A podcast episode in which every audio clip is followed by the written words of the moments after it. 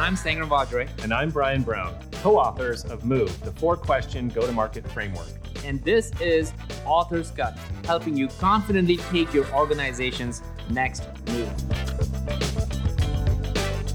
In this episode, we're going to talk about the O in the MOVE framework, which is operations.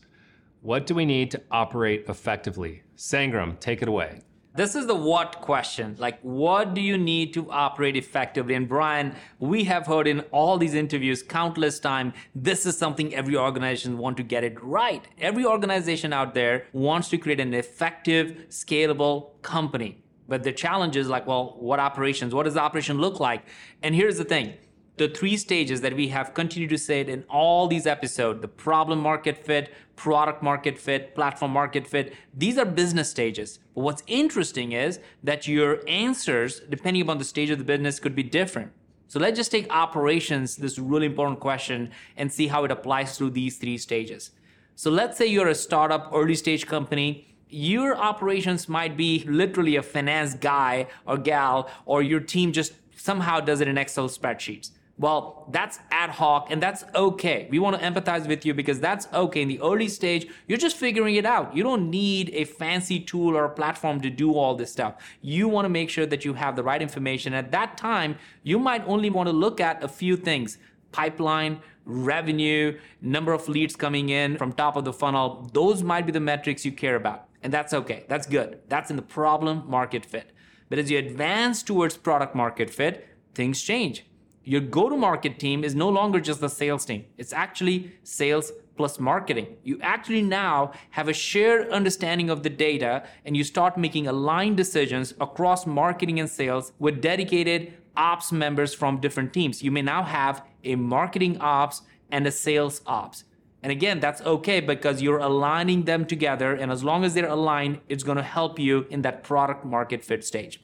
But as you move to the platform market fit. This is where it gets super exciting. This is where you actually go from just having this ad hoc operations happening in all these different functions to something that we have gone so deep in this book and something that we learned through the research for the books is this new framing of how operations are done. And we call it the revenue operations or RevOps as it is fondly called in communities. It is a coordinated decision making process across the go to market team aligned to achieve the company's objectives. It's literally a centralized way, a centralized team. Typically, this person, the head of RevOps, reports into either the CEO or the CFO or the CRO. And they now have a bird's eye view into what's happening across the business. This is one of the exciting times for organizations, and you should be thinking about how quickly can you get RevOps spun up in your organization. And I'll add on that the goal of RevOps is to discern the truth of the numbers over and above the opinions of people so the business can make accurate decisions. Okay, you got the book at home. Hopefully, you've ordered the book. If not, you know, go to Amazon and get the book. All right, so open the Move book. You can follow along with me. I want to turn to page 84 for a minute, right? So, RevOps is new for a lot of people. So, we wrote this chapter to help people kind of get up to speed. I just want to take you right into the meat of something real quick. On page 84, we have a list of questions that businesses need to be able to answer. You're not going to be able to answer these without RevOps. Like you will struggle to answer this. So listen to these questions. How do we create repeatable processes? When you think about your sales motion, how do you get repeatability into that? That's a RevOps question. How do we make sure our customer data is as clean as possible to determine what's working for which segments and why?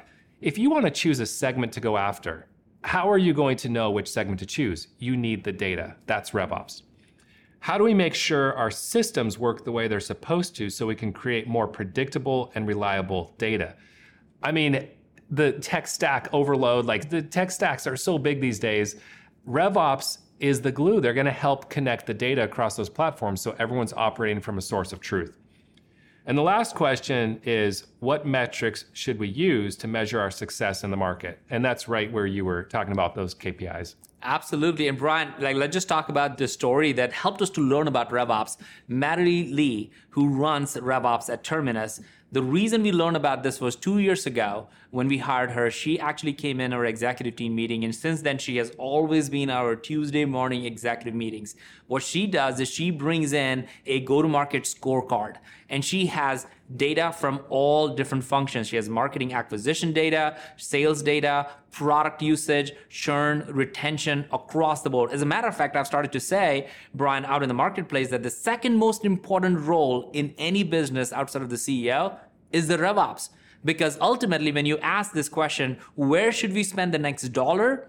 If you ask functional leaders, they're going to talk about their functional teams. They're going to say, I want to invest in my team. But if you ask the same question to a RevOps leader, the RevOps leader is probably going to say, well, I see, imagine if they had an issue in the pipeline conversion, they might say, we should be investing in sales enablement. Now, they have no allegiance to any of these other functions. So they're going to have a very objective opinion of where the company should invest. And which is why RevOps becomes literally the single place where they can look at all these data points and make those decisions. So right now, you can go to the movebook.com. That's your call to action. Like we try to convert with every one of these, this episode, give you one thing that you can go do. You can literally go to the movebook.com and we have created scorecards regardless of what your stage of the business we literally have three different scorecards. If you're in problem market fit, there's a scorecard for you because you don't have to care about some of the metrics like the customer lifetime value. You don't even have a customer for six months, so you don't need to care about the customer lifetime value. So what we have created are three different scorecards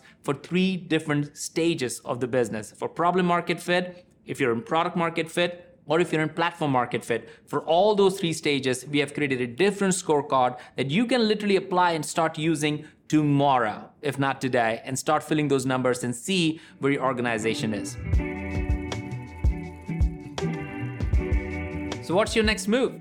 Here's one go to the movebook.com to check out the assessment, the templates, the frameworks, and a whole list of resources to help you figure out your next move. The link is in the show notes.